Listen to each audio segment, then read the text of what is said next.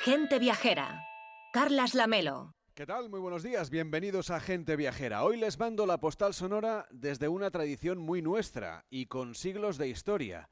Esta Navidad se cumplen 8 siglos del pesebre, del que usted tiene en casa, del que se instala en el Vaticano o del que hay aquí en Granada, en el Palacio de Niñas Nobles, por donde estamos ahora paseando. Fue Francisco de Asís quien en 1223 preparó una recreación figurada de los pasajes bíblicos que narran el nacimiento de Jesús de Nazaret. El primer pesebre se pudo ver en la misa de Navidad de un pueblo italiano, en una cueva próxima a la ermita de Greccio. El padre fundador de la orden franciscana quería disuadir a los peregrinos de ir a Belén, que entonces estaba bajo el control de los turcos, y lo hizo recreando una escena en compañía de un buey y una mula que entonces estaban vivos, no eran figuritas como las que hoy en día adornan las iglesias, los hogares y hasta las calles de algunas ciudades. La tradición se fue sofisticando, utilizándose como elemento de liturgia, que sumaron también las restantes órdenes franciscanas, como las clarisas y los capuchinos.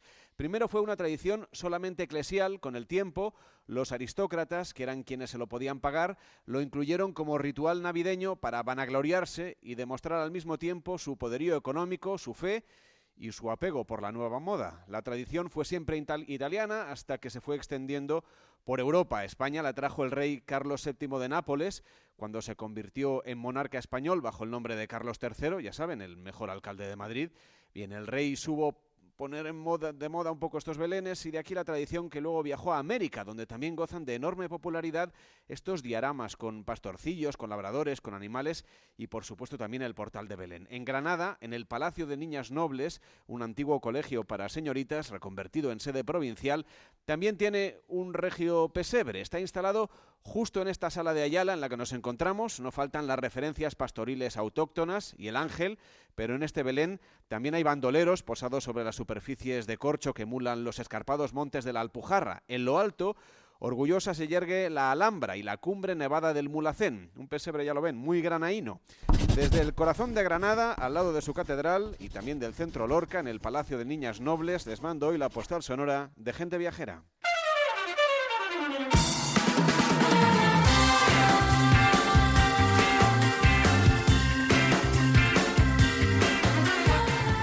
Gente Viajera, el programa de viajes de Onda Cero con Carlos Lamelo.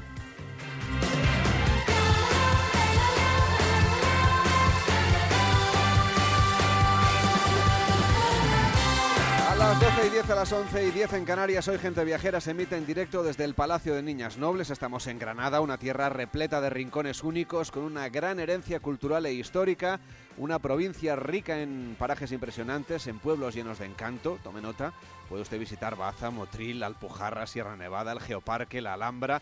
Granada luce además todavía más en Navidad. Lo está comprobando todo el equipo de Gente Viajera, que está aquí con el patrocinio de la Diputación de Granada, esa Granada llena de vida. Y con Víctor Herranz. ¿Qué tal, Víctor? ¿Cómo estás? Buenos días. Muy buenos días, Carles. Pues disfrutando de una mañana muy agradable y compartiendo con la gente de aquí de Granada esas plazas, esos churros, esos desayunos familiares de domingo que son una maravilla. Es un día que además te lo has tomado tú muy a la granaína, ¿verdad? Sí, y además dentro del periodo oficial navideño granadino. ¿Cómo que el periodo oficial navideño granadino? Sí, porque es que aquí dan la bienvenida a estas fechas con una tradicional y familiar carrera de disfraces nocturna que se celebró este viernes con nueva salida y meta en el Paseo del Biolón.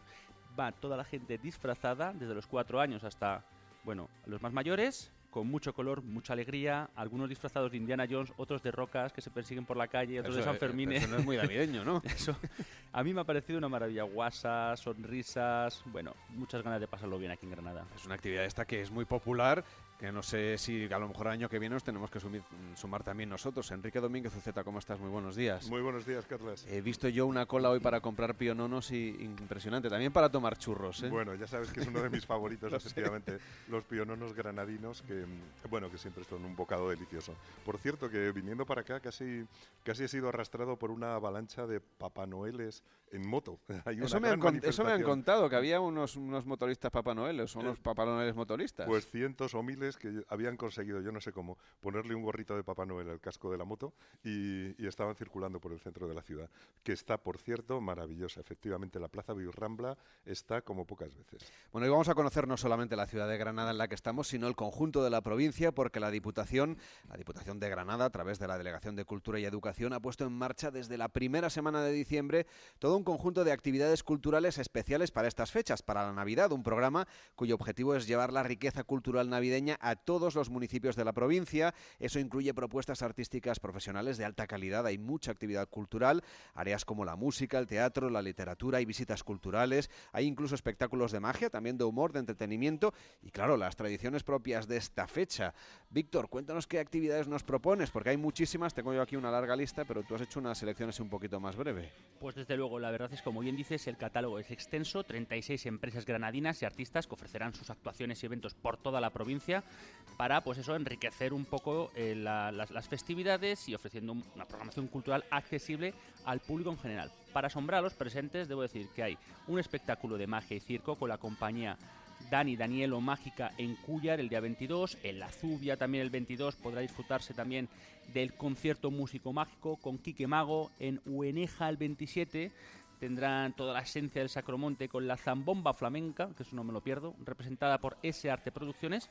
Además, para los más pequeños, pues hay también actividades como el Cuentacuentos con Kamishibai a cargo de Tarja Arena, las dehesas de Guadix, un gran número de municipios que se beneficiarán de esta programación especial navideña, entre ellos también Portugos, que disfrutará también de las famosas zambombas flamencas. En Benalúa de Villas el 28 celebrará el concierto familiar para tenor y banda con la banda musical provincial Miguel Machado Orozco, pues que también en Alcuida de Guadix el 27 también estará Miguel con su pianista, también en Espejo Córdoba el 29 también con su pianista, en el coro de la parroquia San Gregorio Bético el 21 el 26, vamos, que tienen programación para todas las navidades. Pues déjame que le salude, Miguel Machado Orozco, ¿cómo estás? Muy buenos días. Muy buenos días, un auténtico placer estar aquí. Es un gustazo que nos acompañes, además me han dicho que nos vas a interpretar algo dentro de nada, de unos minutos. Pues sí, nada más que cuando queráis. Bueno, pues nada, enseguida, primero queremos conocer tu historia y conocer también y saludar a Francis Rodríguez, que es presidente de la Diputación de Granada. ¿Cómo está? Muy buenos días. ¿Qué tal, Carlos? Encantado. Hay muchísimas actividades en esta Navidad granaína, ¿verdad? Sí, tenemos la obligación desde la Diputación de que se pueda disfrutar de la cultura, de que se pueda disfrutar de una buena Navidad en los pueblos pequeños, en los pueblos grandes, y nuestro respaldo, como no puede ser de otra manera, a todos los municipios de la provincia. Bueno, y además el próximo martes inauguran este Belén que tenemos aquí, me han dicho que lo han construido express porque veníamos nosotros, que no han acabado de montar, que está estupendo, está iluminado, está lleno de referencias locales, vamos, es un Belén, una interpretación del pesebre, luego vamos a tener aquí el pesebrista, una interpretación muy llevada a lo autóctono. Sí, tenemos un Belén que está centrado en Granada, como bien decíamos, tenemos a Sierra Nevada de fondo, a la Alhambra, y la verdad que el arte que tiene nuestro amigo Jesús Jiménez Mariscal, conocido por todos los granadinos, se va a poder ver y disfrutar durante toda la Navidad en este Palacio de Niñas Nobles. Decíamos que hay muchas actividades navideñas pensadas sobre todo para la gente que vive en la provincia, pero también para los viajeros, porque el turismo está viviendo momentos muy dulces en la provincia de Granada y en la ciudad de Granada, y desde luego cualquiera que venga aquí puede participar en cualquiera de las actividades que ha dicho Víctor. Sin duda, está abierto a todas las personas que quieran venir de toda España, del resto del continente, y estamos muy contentos de ver cómo el turismo en Granada sigue creciendo, sigue siendo ese turismo familiar que comentábamos, Carles, de poderte venir con tu mujer, con tus niños, con el resto de familia, pasar un fin de semana, un puente en una provincia mágica y única. No os lo digo por decir que ayer lo pensaba, ¿eh? De verdad, cuando paseaba por la ciudad, pensaba, es que es un muy buen fin de semana este para venir a vivir. Se sabe que nosotros, una parte del equipo viene de Barcelona, allí mucho frío no hace. O sea, que es un invierno, es una Navidad un poco en fin, menos, yo creo que menos, al menos menos cinematográfica, y la idea de venir aquí y notar un frío pero agradable en el que se puede pasear, aunque es verdad que las temperaturas bajan de noche, pero que es maravilloso pasear por aquí y ver el ambiente navideño. Ayer, entre las cenas de empresa, las compras y los paseos, estaba Granada llena de gente. Sí, es verdad que la alcaldesa también ha acertado con la iluminación de la ciudad, que está preciosa por la noche y hace pues que podamos tener ese escaparate, ¿no?, para vender las bondades de nuestra ciudad, de nuestra provincia, y muy contentos de acoger a tanta gente en este puente pasado, en esta semana y durante toda la Navidad. Decíamos que tenemos con nosotros a uno de los protagonistas de esta actividad cultural de Granada, que se puede vivir durante toda la provincia. Es Miguel Machado Orozco, que ha sido siempre un apasionado de la música, tiene una voz prodigiosa. Hemos visto antes cómo hacía algunas pruebas y ya se nos han puesto los pelos de punta, y él sabe cantar desde ópera, zarzuela, música sacra, himnos militares, deportivos, música ligera, y además ha tenido alguna actuación realmente significativa, Víctor. Así es, nos contaron que cantó para el Papa Francisco en el año 2015 e instauró el canto de la Salve Rociera en el este de Italia, en la ciudad de Ancona. Es de Granada, como se pueden imaginar los oyentes, es tenor lírico ligero, como decías, y es todo un ejemplo de superación y de éxito. Bueno, y además, eso de cantar ante el Papa debe ser una enorme responsabilidad, ¿no? Pues sí, surgió, digamos que de manera casi improvisada, porque nos invitaron a una audiencia pública y mi padre, que como digo yo, y mi madre, que son don Miguel canta, anda Miguel canta algo, y empecé a cantar y nada, la gente volviéndose, el Papa me aplaudió y la gente, fue algo maravilloso, maravilloso, maravilloso. Lo recuerdo con maravilla. Que veo que habéis leído mi currículum, ¿eh? Hombre, faltaría más. Pero muchos nervios cantar ante el Papa.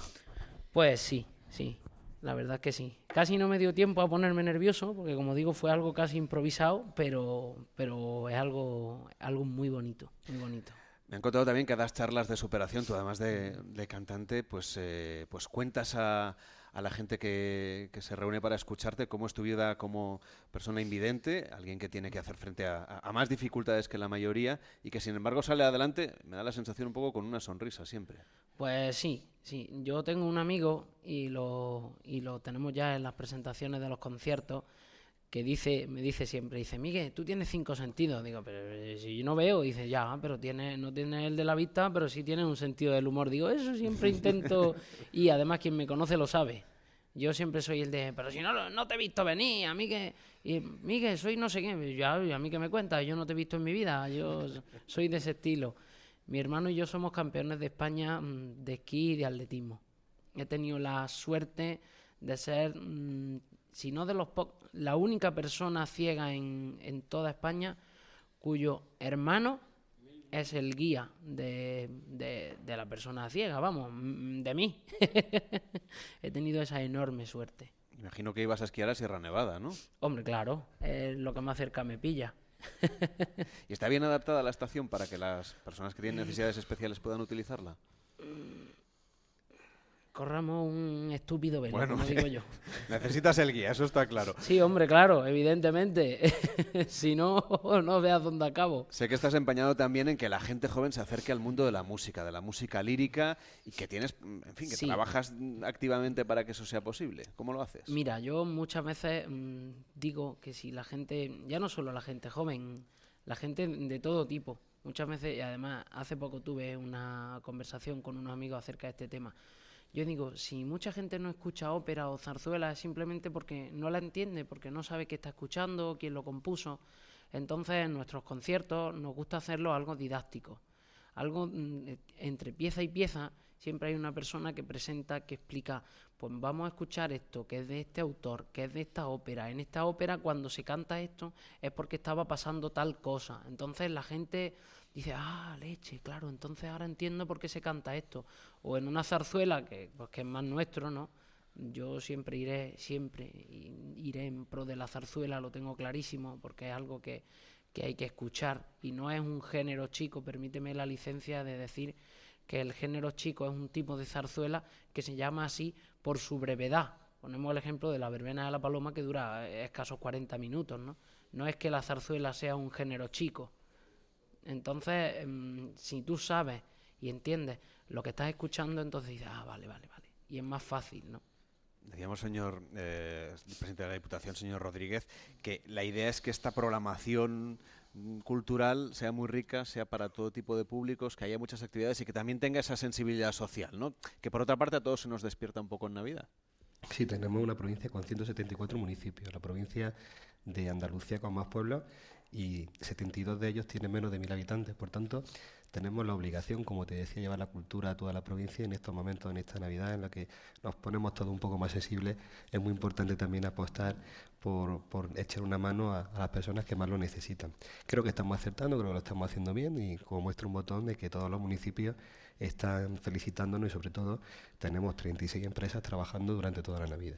Le hemos pedido a Miguel Machado que se prepare una interpretación, como digamos un aperitivo de lo que van a ser los conciertos. Víctor Herranz nos ha hecho un repaso de las próximas fechas de tu agenda, que es una agenda que está llena de conciertos. Así que te voy a pedir, Miguel, que si quieres te echamos una mano, pero que te prepares para poder hacer este concierto aquí en directo. ¿Qué es lo que nos vas a interpretar? Cuéntanos. Pues voy a...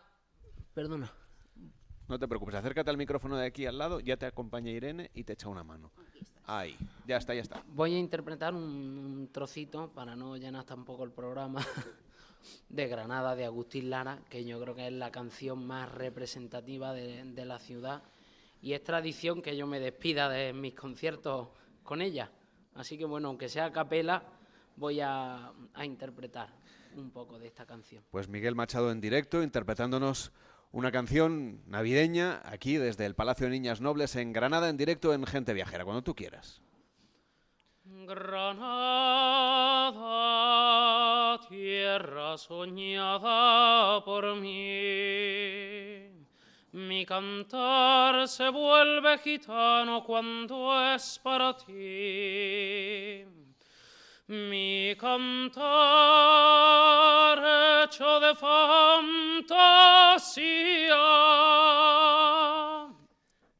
mi cantar flor de melancolía, que yo te vengo a dar.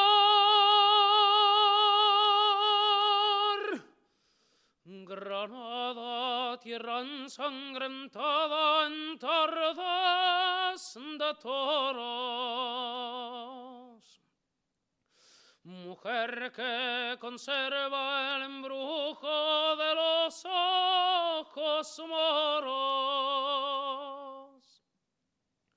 Te sueño rebelde y gitana, cubierta de flores, y beso tu boca de grana, jugosa manzana que me habla de amores. Granada, manola cantada en coplas preciosas, no tengo otra cosa que darte que un ramo de rosas de suave fragancia que le diera marco a la Virgen morena. Granada, tu tierra está llena de lindas mujeres, de sangre y de sol.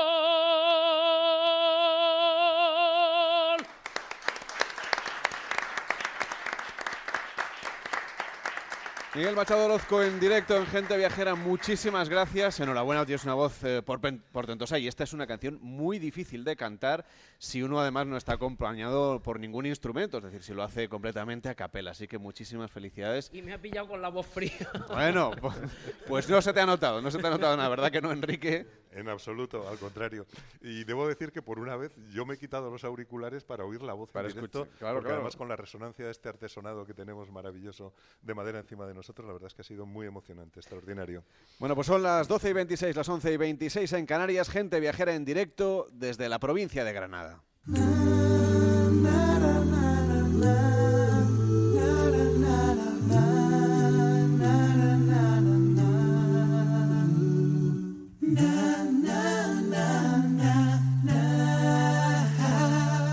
Ángeles cantando están tan dulcísima canción. Bueno, y es un placer estar en Granada en estos días previos a la Navidad, disfrutando de una ciudad y de una provincia que son realmente muy bonitas, estupendas también para viajar en estas fechas y que tienen sus propias maneras de celebrar la Navidad. Por eso vamos a dar una vuelta a la provincia de Granada en Navidad con Enrique Domínguez, Zeta, que le encanta esta zona, además en estos días que se acercan ya al invierno, que aquí yo he de decir que el frío ya lo he notado. El frío ya lo hemos notado, sí, aquí baja de Sierra Nevada casi directo, tiene camino directo, igual que estás viendo la nieve en la parte de arriba de la montaña, pues el frío baja. Pero bueno, es verdad que aquí tienen de todo, porque tienen costa tropical, tienen montañas con nieve, tienen pistas de esquí y playas, y eso pues tiene mucho que ver con los belenes que ponemos en casa y que deben tener también un poco de todo, como Granada. Siempre ponemos nieve en los belenes, como en Sierra Nevada, ríos saliendo de desfiladeros de corcho, como el Darro y el Genil, y no podemos olvidar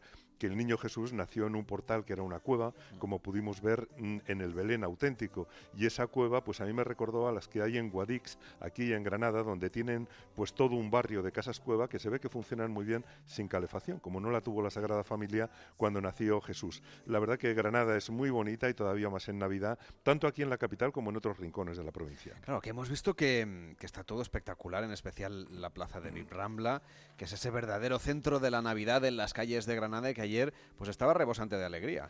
Pues sí, ayer y esta mañana que hemos pasado la tenemos aquí muy cerquita de donde estamos haciendo el programa, muy bonita como siempre, y ahora pues muy animada con su animación y el mercadillo de Navidad. Todo el mundo yo creo que ya conoce la belleza de Granada, pero ahora tiene el encanto navideño de esos más de 2 millones de puntos de luz que iluminan la ciudad. El centro de la Navidad en Granada sin duda es esa placita de Bib-Rambla, que es un espacio urbano precioso con su mercadillo navideño que está especializado en figuritas de Belén. Casi todos los puestos lo que tenían era efectivamente piececitas para llevar al Belén de casa. Y hay varios mercadillos navideños más repartidos por el centro. Yo creo que es que naturalmente a Granada le vienen muy bien los zocos y entonces esos mercadillos pues sí, están llenos de productos artesanales, también de dulces, y bueno, vale la pena también visitar el poblado navideño y la Feria de la Nieve en el Paseo del Salón y la Plaza del Humilladero, cerca de la Puerta Real. Tiene un tío vivo, tiene tirolinas para los niños, un eslalón gigante para trineos y una pista de patinaje sobre hielo. Y la verdad es que Granada posee una riqueza patrimonial en asunto de belenes con muchísima tradición. Hay muchos belenes abiertos al público en la ciudad, el ayuntamiento apoya a los belenistas en su tradicional concurso en el que se premia a los mejores. Incluso puedes encontrar en internet una ruta de los belenes más destacados de la ciudad, y entre ellos el del patio del ayuntamiento y naturalmente este que tenemos aquí enfrente. Tenemos justo aquí enfrente en el Palacio de Niñas Nobles, en esta nueva sede de la Diputación, que es sede del Patronato de Turismo de la provincia de Granada, pero la lista de motivos para venir a Granada es larguísima, más allá de los pesebres. Bueno, sí, fíjate, yo quiero hacer una recomendación a la que le tengo muchísimo cariño, porque aquí va a haber muchos conciertos, muchos eventos musicales en la programación de Navidad. La ciudad está muy animada, pero vale la pena asomarse también a la Peña La Platería en el Albaicín, que es además una de las peñas flamencas más antiguas de España, donde ahora en esta época pues suena la zambomba, la pandereta, las palmas, y todo el mundo participa con cualquier instrumento improvisado. Una botella de anís o unas tapaderas de las ollas sirven también para acompañar la música. Otra opción es la de venir a Granada a pasar el fin de año, participando en el espectáculo de luz y sonido que disfrutarán los que se reúnen en la Plaza del Carmen para despedir el año. Y también se puede hacer una escapada a Granada para la Cabalgata de Reyes, que es una de las más antiguas de España. Es espectacular, elegante, ha cumplido más de 100 años y van repartiendo juguetes y caramelos entre los más pequeños. Y no hay que olvidar todavía, fíjate si hay motivos para venir durante las próximas semanas a Granada, que el 2 de enero es la fiesta grande en Granada porque celebran la toma de la ciudad por los cristianos en 1492, y es tremenda fiesta en la calle, así que sobran los motivos para dejarse caer por aquí en estos días navideños. Desde luego la capital celebra la Navidad por todo lo alto, pero tenemos alternativas. Hoy queremos conocer toda la oferta cultural de la provincia de Granada. Bueno, toda la oferta cultural es prácticamente imposible, pero alguna. Sí, pero fíjate, además hay una sensación muy bonita, igual que decía el presidente de la Diputación, que aquí tienen muchos pueblos que son muy pequeñitos. Yo creo que es precisamente en esos pequeñitos pueblos donde la fiesta de la Navidad es más auténtica, es menos consumista, es más sentida, sigue teniendo sentido religioso y colectivo. Todavía la gente va a pedir el aguinaldo a los vecinos, de puerta en puerta, como sigue pasando en América, cantando en la calle con panderos, panderetas, zambombas. Y aquí se celebran las zambombas en muchos pueblos, que supone cantar villancicos en grupo con los vecinos. Pero aquí en Granada, fíjate, hay un sitio único para todos esos que dicen que odian el bullicio de la Navidad y del fin de año. Bueno, pues sobre todo el del fin de año. Quien no quiera saber nada de la celebración debe venir a un pueblo que se llama Berchules, donde no celebrarán la Nochevieja, porque ya la han celebrado, la hicieron el primer sábado de agosto y lo vienen haciendo así desde que en 1994 un apagón les dejó sin posibilidad de seguir las campanadas en directo y entonces pues decidieron cambiar la fecha. Pues también es una opción, ¿eh? Venir a pasar ese fin de año, en fin, un poco diferente en Berchules, que por cierto es un pueblo precioso de la Alpujarra granadina y que podemos venir a ver en cualquier época del año. Pues sí, volvemos a lo que decíamos al principio, el paisaje de la Alpujarra parece un Belén viviente, al pie de la Sierra Nevada, esos pueblecitos de casas blancas, de tejados planos, de calles en cuesta, asomados a esos profundos barrancos, mirando al sur, mirando a África por encima del Mediterráneo, la verdad es que son preciosos para hacer senderismo también, y en la Alpujarra hay otro pueblo muy especial por su Navidad, se llama Bubión y se caracteriza por su celebración slow, lenta, auténtica, humana y artesanal. Fíjate que Bubión pertenece al movimiento Chita Slow, que es algo así como decir ciudades lentas.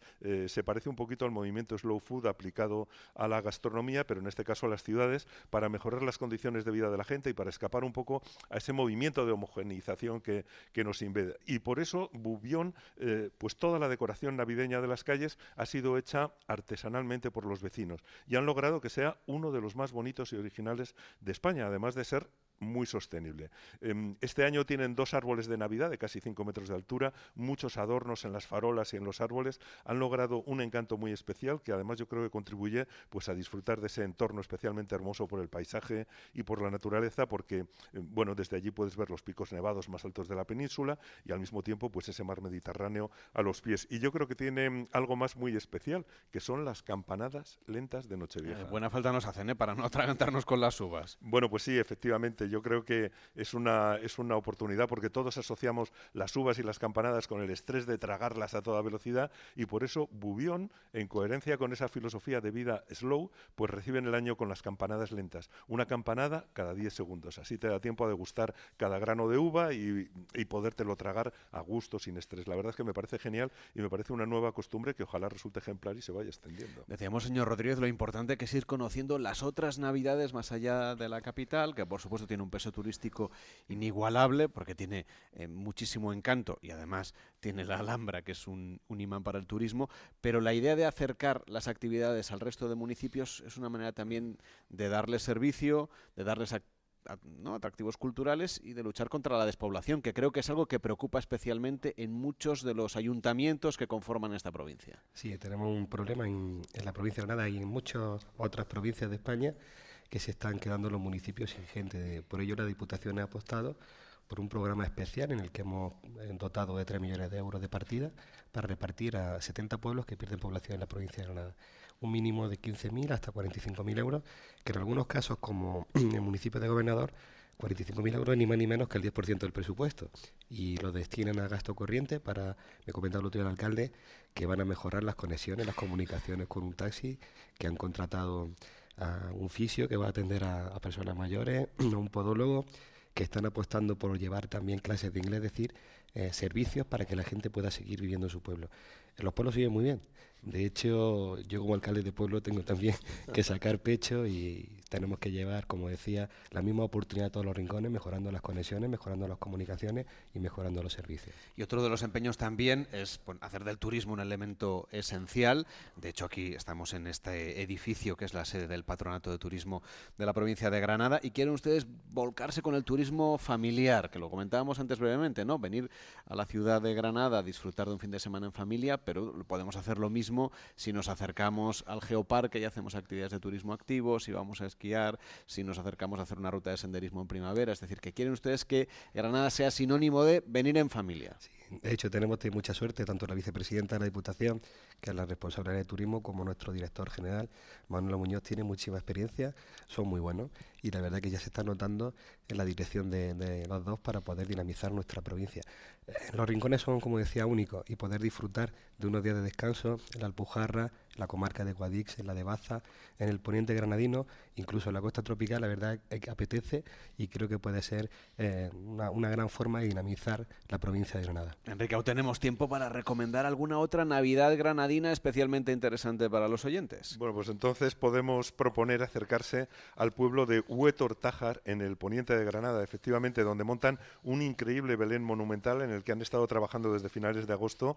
Es un gran Belén de más de 100 metros cuadrados en el que incorporan casi un centenar de rincones pintorescos y de monumentos de toda la geografía española que serán el escenario de diversos pasajes bíblicos en el Belén, como la Anunciación, la ofrenda de los Reyes Magos o la matanza de los inocentes, estarán representados ahí. Usarán 700 metros cuadrados de corcho, 400 metros de cable eléctrico, 150 kilos de pintura, 400 kilos de escayola para hacer una verdadera obra de arte. Han calculado que supone más de 2.000 horas de trabajo, con lo que esperan superar los 20.000 visitantes que tuvieron el año pasado. Y otro Belén maravilloso es el que se puede visitar en Alhama, que es aún mayor, el Belén bíblico monumental de San Diego, en el que se representa toda la Biblia, desde el origen, desde Adán y Eva.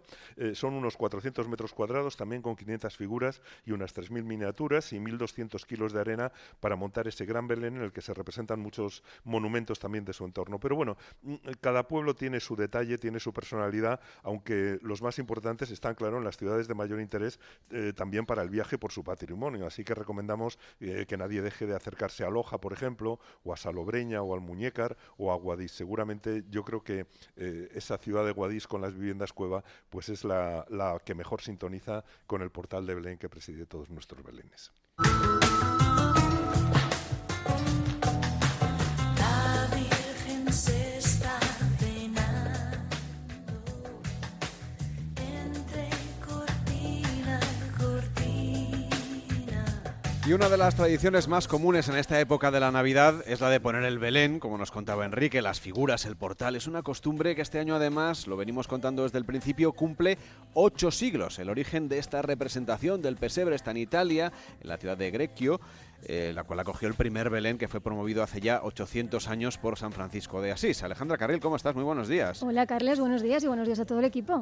Y es que hay tantas formas diferentes de crear el Belén, tantos estilos que al final, bueno, cada persona lo acaba diseñando un poco en función de su propia tradición. Claro, es que puede tener infinidad de figuras y si nos fijamos, yo creo que ningún pastor, por ejemplo, es igual que otro. Y es que la creación de cada uno conlleva un proceso y una elaboración que en Granada realiza desde el siglo XIX una saga familiar de artesanos, desde que cerca de 1879 el abuelo de nuestro siguiente invitado fundase un modesto taller. Ya han sido varias las generaciones que han continuado trabajando como artesanos, dando vida, podríamos decir, a pastores, a figuras con diferentes profesiones, incluso hasta bandoleros, como decías al principio, un trabajo que les ha hecho ser los encargados a lo largo de los años de belenes tan importantes en la ciudad como el de la catedral o el del ayuntamiento. Está con nosotros Jesús Jiménez, que es maestro artesano, que es belenista. ¿Qué tal está? Muy buenos días. Buenos días. Y me han dicho que es usted el último, pero no hay continuación de la estirpe. Después de 100 años. Quedan mis hijos. Ah, bueno. Entonces me deja usted más tranquilo. Me habían dado a mí la información. Entonces, después ya no hay nadie más. Regulera. Bueno, pero eso es fácil de arreglar, ¿no? Bueno, decíamos que es una labor esta que, en fin, es muy minuciosa porque hay un nivel de detalle muy alto. Por ejemplo, en esta que tenemos aquí, en la sede del Patronato de Turismo y edificio de la Diputación, ¿cuánto tiempo han estado ustedes trabajando para crear este pesebre que tienen aquí? Un año. Un año entero. ¿Y por dónde se empieza? Bueno, lo último es el misterio. Lo último es el misterio. El misterio. Normalmente se empieza, pues, por cualquier pastor que se le viene uno a la cabeza y empieza uno a... La idea ya están en la cabeza. Uh-huh. Bueno, la idea están desde siempre, porque esto es hereditario. Y solamente es empezar a coger fotografías del abuelo, de mi padre, y ve uno cómo son las figuras. Las figuras todas son regionales, los pastores. No son hebreos. El suyo es un nacimiento andaluz. Andaluz. Zaleas, como me figuro yo, que antiguamente los pastores llevarían. No lo sé, yo no lo he visto. Ese es nuestro estilo de nacimiento. Pero los pastores, por ejemplo, que hay aquí, van vestidos más o menos como los pastores de por aquí del siglo XIX, más o menos, ¿no? Del siglo XIX, sí. Es decir, que de alguna manera es una adaptación muy local. Muy local. Que además incluso se ve la Alhambra y el Mulacén, ¿no? Sí, bueno, hemos intentado sacar algo de Granada, intentar siempre los nacimientos yo los considero que tenían que ser como en las casas de corralas de Granada, que se juntaban los vecinos y uno traía el corcho, otro traía las piedras y así se montaban los nacimientos. Eran nacimientos, ahora le dicen normalmente nacimientos populares. Yo lo creo que son nacimientos con más sabor y raigo de un barrio, de una casona en que vivían 50 familias y que ahora viven 2. Y Jesús, ¿cómo es ese proceso de elaborar las figuras que están hechas de barro, pero con pigmentos, creo también? Todo es barro. El taller de Jiménez Mariscal, como mi antepasado, solamente usaban barro. Y tiene usted encargos como este, por ejemplo, y también como el del Palacio de Carlos V, donde, por cierto, también hemos hecho Gente Viajera alguna vez, que es uno de los pesebres seguramente, no sé, más simbólicos, más monumentales de la ciudad. Bueno, aquello fue un reto con la antigua directora y un miedo atroz. Porque ahí sabe qué pasan todos los viajeros que vienen a Granada. No, ya no los viajeros. Poner un nacimiento en un palacio no árabe, porque Carlos V no es árabe, por eso se puso en el Carlos V, pero se pone un nacimiento y a cualquier persona con otras ideas y otras formas, ya nos están invadiendo y nos están quitando nuestros ideales árabes, que yo los respeto, pero que no tienen nada que ver. Yo, los árabes vivieron aquí y me figuro que algún nacimiento pondrían los cristianos, me figuro. Suponemos, ¿no? Enrique, la verdad es que el trabajo que hacen es en fin, una auténtica pieza de artesanía, ¿verdad? Bueno, yo creo que hacen un trabajo realmente admirable, porque no nos podemos olvidar que son escultores. Quizá cambia un poco la escala, ¿no? No hacen nada a tamaño natural, pero realmente el trabajo es un trabajo de escultor. Bueno, verdaderamente, desde hace mucho tiempo atrás eran escultores. Yo me considero escultor. Claro. Y mis hijos serán escultores, y son escultores, pero hay una nueva moda que somos barristas. A mí me queda así, cuando la primera vez que lo escuché, barristas. Sí, estás con el barro usándolo, eres barrista.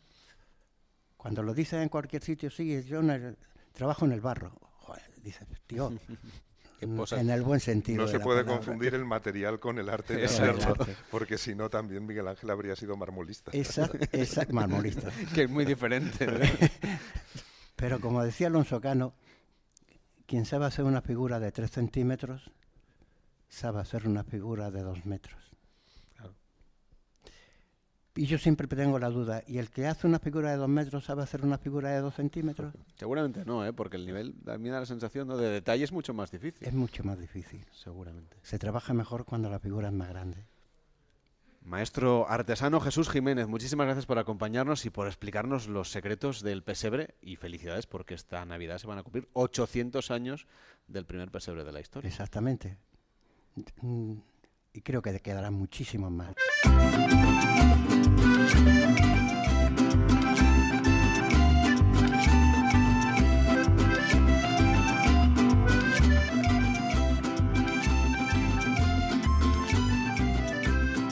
Y hoy Gente Viajera se emite en directo desde el Palacio de Niñas Nobles. Estamos en Granada, una tierra repleta de rincones únicos, con una gran herencia cultural e histórica, una provincia rica en parajes impresionantes, con pueblos llenos de encanto. Tome usted nota: Baza, Motril, Alpujarra, Sierra Nevada, el Geoparque, la Alhambra. Granada luce aún más en Navidad. Lo está comprobando todo el equipo de Gente Viajera y también usted, gracias a este programa. Aquí estamos en directo con el patrocinio de la Diputación de Granada. Granada llena de vida, y en conversación con el presidente de la Diputación, que es Francis Rodríguez, al que no quiero dejar de preguntarle por elementos importantes que tienen que ver con la Navidad. En el palacio en el que estamos tienen ustedes muchas actividades, y una de ellas que se va a estrenar enseguida, que la están acabando de rematar, es ese Jardín de los Sueños, que está pensada de nuevo para los más pequeños. Sí, queremos que la Navidad se sienta para todos los públicos. Y hemos complementado este Belén de Jesús Jiménez Mariscal con el Jardín de los Sueños, y vamos a dar la oportunidad a todos los niños de la provincia que vengan a este palacio y puedan disfrutar de una sala mágica y ver la Navidad que tanto sueñan nuestros niños. La verdad que tenemos una provincia con casi 1 millón de habitantes y vamos a dar a todos la oportunidad de que se paseen por el centro de la ciudad. Ese turismo que también es necesario, es de que los vecinos de Loja, los vecinos de Alhama vengan también a Granada, pasen un día agradable y conozcan nuestros rincones, nuestro patrimonio y la esencia de los granadinos como este Palacio de Niñas Nobles. Bueno, es un palacio además muy especial porque muy pronto va a ser la sede de la Diputación en la ciudad. La acerca usted a la capital y quiere que se abra un poco a la gente de Granada y que pase por aquí, ¿no? Sí, de hecho, donde estamos ahora mismo va a ser la sala de gobierno de la Diputación Provincial y aquí vamos a celebrar la Junta de Gobierno y en las comisiones previas a los plenos. Entendemos que los políticos, que los dirigentes públicos tenemos que estar cerca de la gente y actualmente la situación donde está ubicada la Diputación Provincial no es la más idónea para que los vecinos puedan venir, consultar, conocer o saber las inquietudes y el trabajo que hacen en este caso sus representantes públicos. Claro, además acaban de aprobar los presupuestos de la Diputación, son sus primeros presupuestos como presidente, donde además creo que el turismo tiene una partida importante. ¿Cómo la van a invertir ustedes? Sí, tenemos por primera vez, superamos los 3 millones de euros y el turismo básicamente se centra, o la gestión del turismo se centra básicamente en promocionar Granada como ciudad, como provincia de interés internacional, no solo en nuestras fronteras, sino en el resto de España, de España, de Europa y del globo, e intentamos pues seguir ganando turistas. Ahora mismo tenemos muchos turistas que vienen de Estados Unidos, vienen muchos turistas europeos desde Alemania, Reino Unido y Francia. Lo que queremos es tener ese enganche de ese turismo que pueda dinamizar y generar economía en nuestra provincia como una de las grandes fuentes de riqueza y de generación de empleo. Claro, y hablar de Granada es hablar de Lorca. Aquí está el Centro Lorca, al lado donde estamos. Me han contado que tiene usted el empeño personal por revitalizar el conocimiento de la figura de Lorca y quieren que el Museo de la Casa Natal sea más accesible, que vaya mucha más gente, sobre todo los niños, ¿no? Sí, fíjate que estamos, uno de los datos de los que más me sorprendió para mal era que solo han ido 1000 personas al año a visitar la Casa Natal de Federico García Lorca. La Casa Natal acoge gran parte de su obra. Es decir, que los propios granadinos van a conocer uno de los espacios clave de la cultura de nuestro poeta más universal, y lo que vamos a hacer en colaboración con la Junta de Andalucía, con la Consejería de Educación, es llevar a todos los niños de la provincia, por ejemplo, todos los niños de sexto de primaria, que todos pasan por sexto, irán los de todos los colegios a la Casa Natal y la Diputación va a financiar el traslado de los mismos, por lo que queremos que conozcan la figura de nuestro poeta más conocido, del más importante y del que tiene tanto que enseñar a los más jóvenes. Ayer, Enrique, estuvimos cenando en el restaurante Damasqueros, nos hicieron una degustación también de vinos de la provincia de Granada y ahí hemos descubierto unos vinos con unos sabores muy especiales. Bueno, extraordinario. Es que la propia diversidad de la provincia yo creo que facilita también que tengan diferentes tipos de uva y ahora con esta tendencia que tenemos de que realmente cada bodega cuide su uva, cuide su vino, y hay muchos vinos varietales hechos estrictamente con las uvas de la provincia, yo creo que también abre un campo para Granada de una originalidad desde el punto de vista de la enología que yo creo que es muy valiosa. Y ustedes lo que hacen también es intentar que esos sabores de Granada, ¿no?, sean protagonistas de alguna manera también y que la gente los conozca. Sí, tenemos la suerte de tener una tierra única, una tierra mágica, no solo por los cultivos que tenemos en la costa tropical, el aguacate, el mango, la chirimoya, sino también esos vinos en todas las comarcas, en la zona norte, que estábamos teniendo unos vinos, unos caldos magníficos, el jamón de Treveles, podemos hablar del queso alpujarreño, los pestiños, los dulces de nuestras comarcas de interior. En definitiva, un sabor Granada que también está apostando por ayudar a las empresas que están emprendiendo y que nos comentaban el otro día, precisamente en un programa también con Onda Cero, con Manolo Prado, dábamos la oportunidad de que ellos mismos den a conocer su obra, ¿no? Que creo que las instituciones tenemos que colaborar vendiendo lo mejor que tenemos, en este caso nuestro sabor, el sabor Granada. Están trabajando además en una nueva ruta, en una narrativa distinta, que es una ruta de castillos y de fortalezas, para que la gente conozca un poco el pasado histórico, algunos de ellos que pueden ser o han sido escenario de películas también.